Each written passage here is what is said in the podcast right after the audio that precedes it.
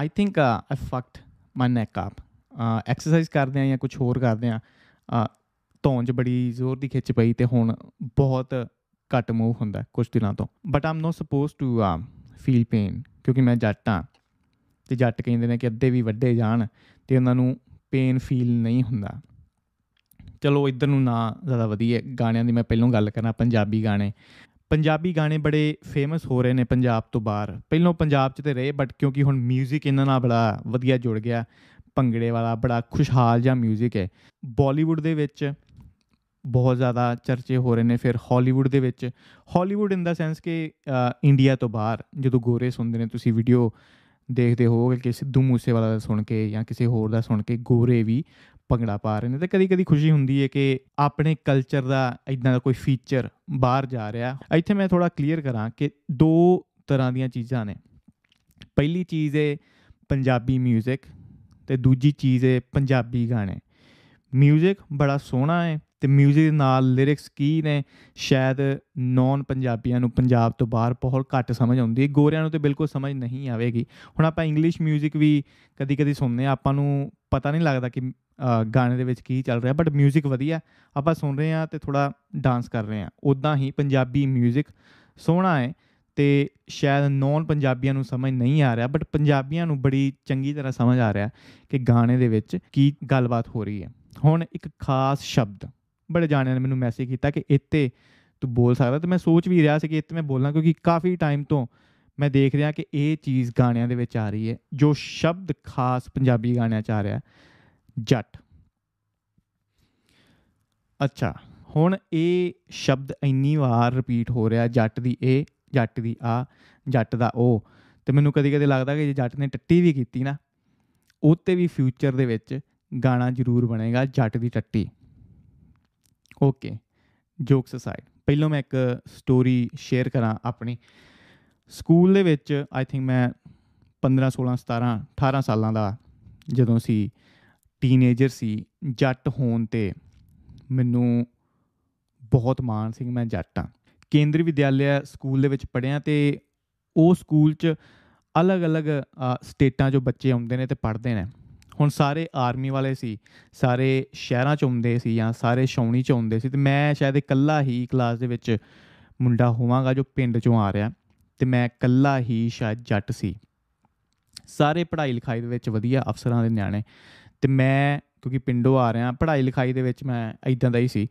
ਆ ਤੇ ਜੱਟ ਹੋਣ ਤੇ ਜਿੱਦਾਂ ਮੈਂ ਕਿਹਾ ਕਿ ਮੈਨੂੰ ਬੜਾ ਮਾਣ ਸੀ। ਕਦੀ ਜ਼ਿਆਦਾ ਸਟੱਡੀ ਤੇ ਮੈਂ ਫੋਕਸ ਨਹੀਂ ਕੀਤਾ ਕਿਉਂਕਿ ਗਾਣੇ, ਗਾਣਿਆਂ ਨੇ ਜੋ ਨੈਰੇਟਿਵ ਸੈੱਟ ਕੀਤਾ ਹੋਇਆ ਸੀ ਉਸ ਟਾਈਮ ਕਿ ਜੱਟ ਪੜ੍ਹਾਈ ਲਿਖਾਈ ਦੇ ਵਿੱਚ ਐਵੇਂ ਦੇ ਹੀ ਨੇ।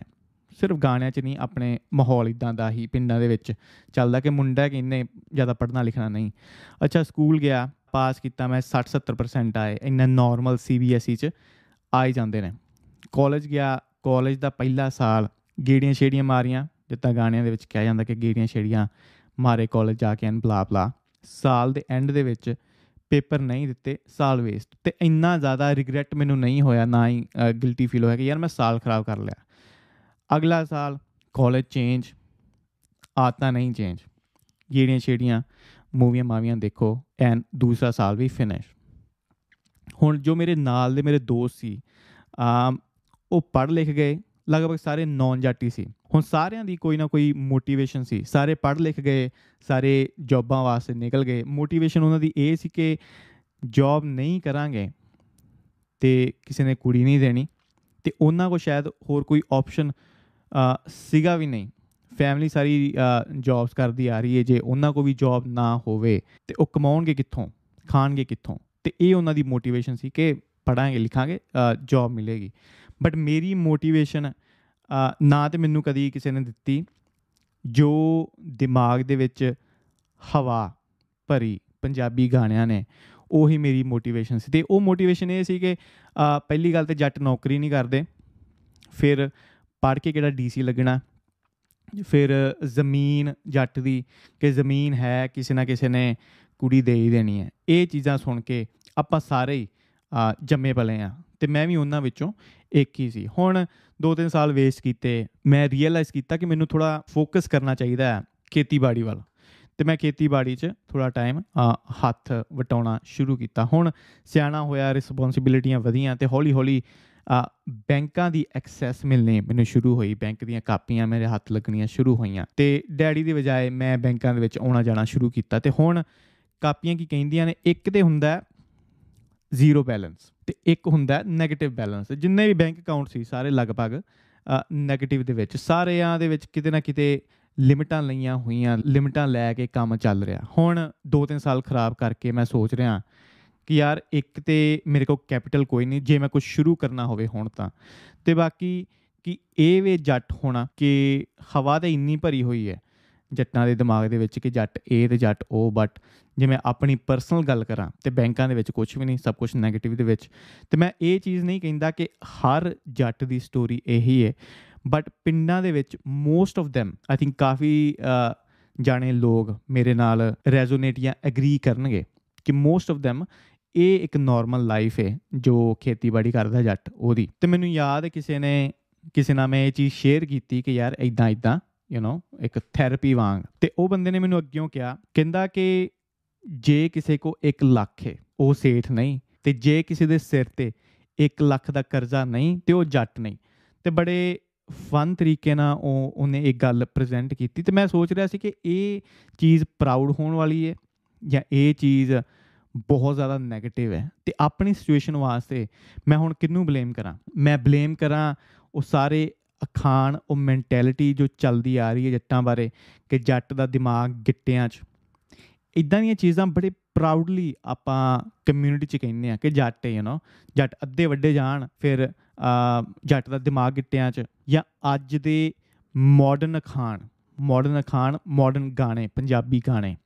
ਮੈਂ ਮੰਨਦਾ ਕਿ ਪੋਇਟਰੀ ਕਵਿਤਾਵਾਂ ਬਹੁਤ ਜ਼ਿਆਦਾ ਪਾਵਰ ਰੱਖਦੀਆਂ ਕਿਸੇ ਵੀ ਕਲਚਰ ਨੂੰ। ਸ਼ਿਫਟ ਦੇਣ ਵਾਸਤੇ ਜਾਂ ਡਾਇਰੈਕਸ਼ਨ ਦੇਣ ਵਾਸਤੇ ਤੇ ਜੇ ਮੈਂ ਪੰਜਾਬੀ ਕਮਿਊਨਿਟੀ ਦੀ ਖਾਸ ਕਰ ਗੱਲ ਕਰਾਂ ਤੇ ਇਹ ਪੰਜਾਬੀ ਗਾਣੇ ਮੈਂ ਮੰਨਦਾ ਕਿ ਇਹ ਵੀ ਕਵਿਤਾਵਾਂ ਹੀ ਨੇ ਕਿਉਂਕਿ ਟਾਈਮ ਬਦਲਿਆ ਸਭ ਕੁਝ ਬਦਲਿਆ ਟਾਈਮ ਦੇ ਨਾਲ ਨਾਲ 뮤직 ਵੀ ਬਦਲਿਆ ਕਵਿਤਾਵਾਂ ਦੇ ਨਾਲ 뮤직 ਜੁੜਨ ਲੱਗਾ ਮੋਟੀਵੇਸ਼ਨ ਦੇਣ ਦੀ ਬਜਾਏ ਨਵੀਂ ਪਨੀਰੀ ਨੂੰ ਇਹ ਮੋਟੀਵੇਸ਼ਨ ਦਾ ਉਲਟਾ ਕਰ ਰਹੀ ਹੈ ਹੁਣ ਕਈ ਗਾਣੇ ਬੜੇ ਸੋਹਣੇ ਨੇ ਮੈਂ ਸੁਣ ਰਿਹਾ ਸੀ ਠੋਕਰ ਇੱਕ ਗਾਣਾ ਜਿਹਦੇ ਵਿੱਚ ਮੁੰਡਾ ਭਰਤੀ ਲਈ ਜਾਂਦਾ ਹੈ, ਪੁਲਿਸ ਦੀ ਭਰਤੀ ਉਹ ਰਿਜੈਕਟ ਹੋ ਜਾਂਦਾ ਹੈ। ਉਹ ਪੜ੍ਹਦਾ ਹੈ, ਲਿਖਦਾ ਹੈ ਤੇ ਵੱਡਾ ਅਫਸਰ ਬਣ ਕੇ ਪੁਲਿਸ 'ਚ ਭਰਤੀ ਹੁੰਦਾ ਤੇ ਬੜਾ ਸੋਹਣਾ ਬੜਾ ਮੋਟੀਵੇਸ਼ਨਲ ਗਾਣਾ ਬਟ ਮੈਜੋਰਿਟੀ ਜਿਹੜੇ ਅੱਜ ਦੇ ਗਾਣੇ ਨੇ ਉਹ ਮੋਟੀਵੇਟ ਕਰਨ ਦੀ ਬਜਾਏ ਡੀਮੋਟੀਵੇਟ ਕਰ ਰਹੇ ਨੇ। ਕੁਝ ਗਾਣੇ ਮੈਂ ਸੁਣੇ ਜਦੋਂ ਮੈਂ ਇਸ ਟੌਪਿਕ ਬਾਰੇ ਆਪਣੇ ਫਰੈਂਡਸ ਨਾਲ ਡਿਸਕਸ ਕਰ ਰਿਹਾ ਸੀ ਉਹਨਾਂ ਨੇ ਮੈਨੂੰ ਗਾਣੇ ਸੁਣਾਏ। ਗਾਣਿਆਂ ਦੇ ਵਿੱਚ ਨਾ ਬੜਾ ਖੁੱਲ ਕੇ ਸਿੰਗਰ ਕਹਿ ਰਿਹਾ ਕਿ ਮੈਂ ਸਾਰਾ ਦਿਨ ਕੁਝ ਨਹੀਂ ਕਰਦਾ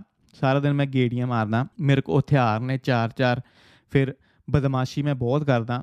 ਮਤਲਬ ਇਦਾਂ ਦੀਆਂ ਚੀਜ਼ਾਂ ਤੇ ਇਹੀ ਚੀਜ਼ਾਂ ਆਪਾਂ ਅੱਗੇ ਸੁਣਦੇ ਆ ਤੇ ਉਹਨਾਂ ਨੂੰ ਵਰਤਨ ਦੀ ਕੋਸ਼ਿਸ਼ ਕਰਦੇ ਆ ਭਾਵੇਂ ਐਕਟਿਵਲੀ ਆਪਾਂ ਨਹੀਂ ਵਰਤੇ ਇਨਡਾਇਰੈਕਟਲੀ ਕਿਤੇ ਨਾ ਕਿਤੇ ਆਪਣੇ ਉਹ ਦਿਮਾਗ ਦੇ ਵਿੱਚ ਜ਼ਰੂਰ ਰਹਿੰਦੀਆਂ।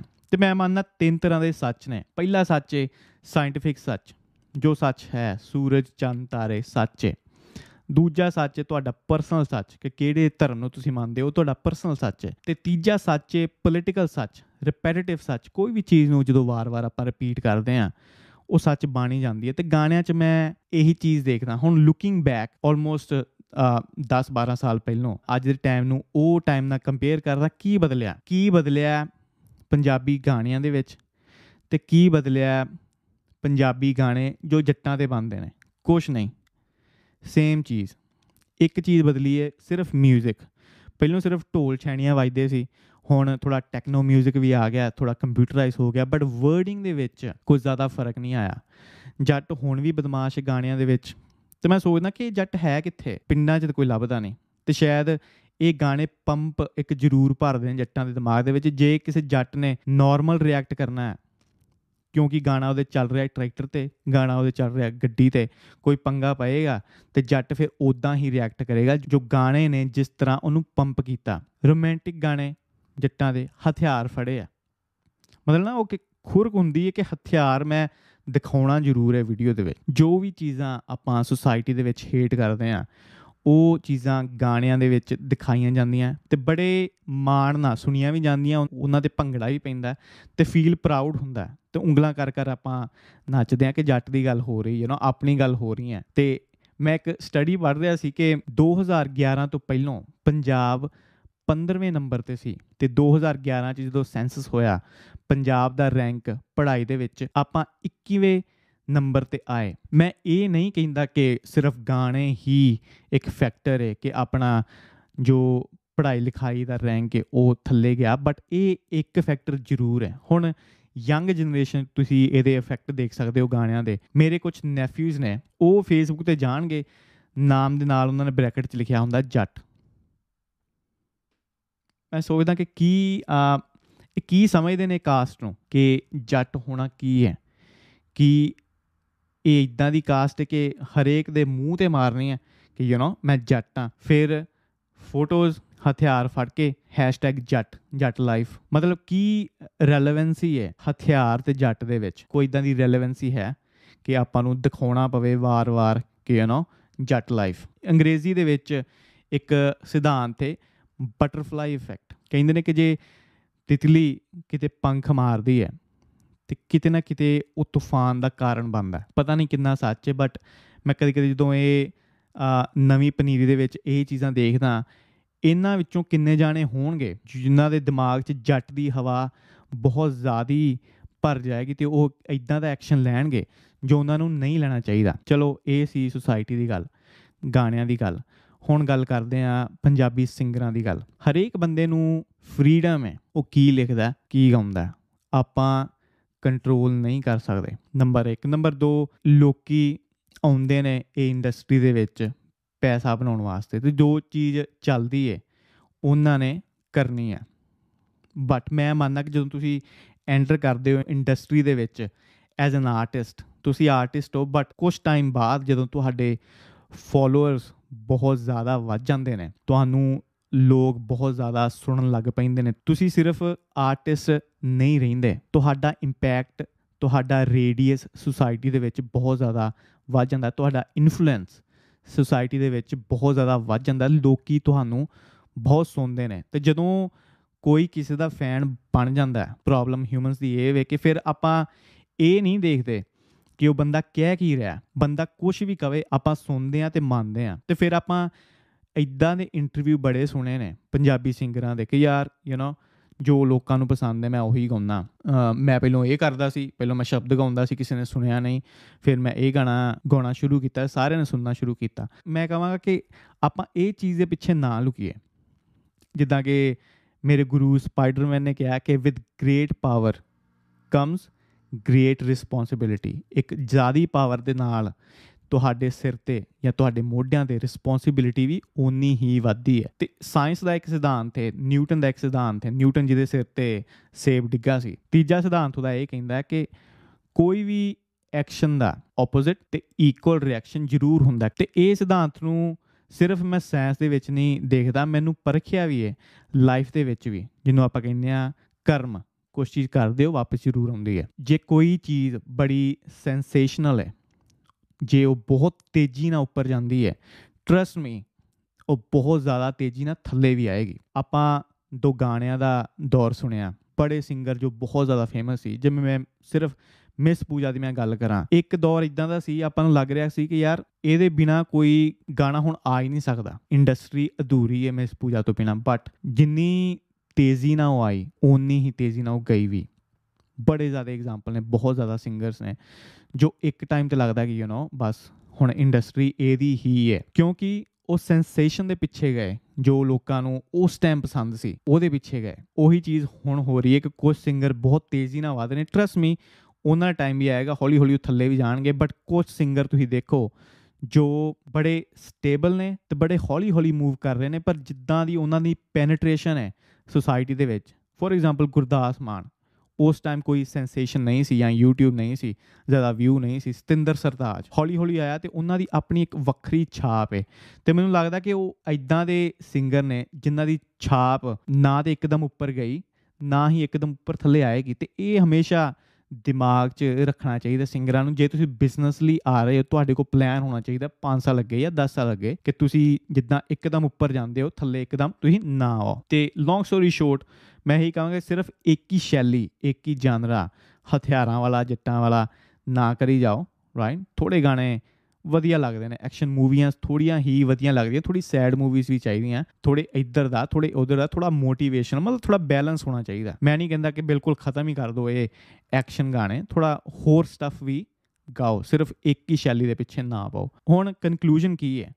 ਹੁਣ ਜੇ ਮੈਂ ਆਪਣਾ ਸਕੂਲ ਦਾ ਟਾਈਮ ਦੇਖਾਂ ਆਪਣੀ ਟੀਨੇਜਰ ਦੇਖਾਂ। ਐਦਾਂ ਦਾ ਕੀ ਸੀ ਮੇਰੇ ਕੋ ਕਿ ਮੈਂ ਕਦੀ ਪੜ੍ਹਾਈ 'ਚ ਧਿਆਨ ਨਹੀਂ ਦਿੱਤਾ, ਸਿਰਫ ਆਪਣੇ ਜੱਟ ਹੋਣ ਤੇ ਮਾਣ ਕੀਤਾ? ਆਈ ਥਿੰਕ ਇਹ ਮੇਰਾ ਇੱਕ ਥੋੜਾ ਜਿਹਾ ਕਵਰ ਅਪ ਸੀ। ਕਿਉਂ? ਕਿਉਂਕਿ ਮੈਂ ਹੋਰ ਕਿਸੇ ਵੀ ਚੀਜ਼ ਵਿੱਚ ਵਧੀਆ ਨਹੀਂ ਸੀ ਤੇ ਇਸ ਲਈ ਮੈਂ ਜੱਟ ਹੋਣ ਤੇ ਉਤੇ ਮਾਣ ਕੀਤਾ ਯੂ نو ਮੈਂ ਜੱਟ ਹਾਂ ਤੇ ਮੇਰੇ ਬਾਡੀ ਨੇ, ਮੇਰੇ ਦਿਮਾਗ ਨੇ ਸਿਰਫ ਉਸੇ ਚੀਜ਼ ਤੇ ਫੋਕਸ ਕੀਤਾ। ਤੇ ਐਦਾਂ ਹੀ ਜਿੱਦਾਂ ਕਹਿੰਦੇ ਨੇ ਕਿ ਖਾਲੀ ਬਰਤਨ ਜ਼ਿਆਦਾ ਬੋਲਦਾ। ਜੇ ਕੋਈ ਬੰਦਾ ਟੈਲੈਂਟਡ ਹੈ ਇੰਟੈਲੈਕਚੁਅਲ ਹੈ ਮੈਂ ਮੰਨਦਾ ਕਿ ਉਹ ਜੱਟ ਜੱਟ ਕਹਿ ਕੇ ਆਪਣੀ ਪ੍ਰਮੋਸ਼ਨ ਨਹੀਂ ਕਰੇਗਾ। ਉਹ ਕਾਸਟ ਸਿਸਟਮ 'ਚ ਬਲੀਵ ਕਰੇਗਾ ਹੀ ਨਹੀਂ। ਤੇ ਮੈਂ ਮੰਨਦਾ ਕਿ ਜੱਟ ਸਿਰਫ ਬਦਮਾਸ਼ੀ ਲਈ ਨਹੀਂ, ਜਿੱਦਾਂ ਪੁੱਟਰੇ ਕੀਤੇ ਜਾਂਦੇ ਨੇ ਗਾਣਿਆਂ ਦੇ ਵਿੱਚ।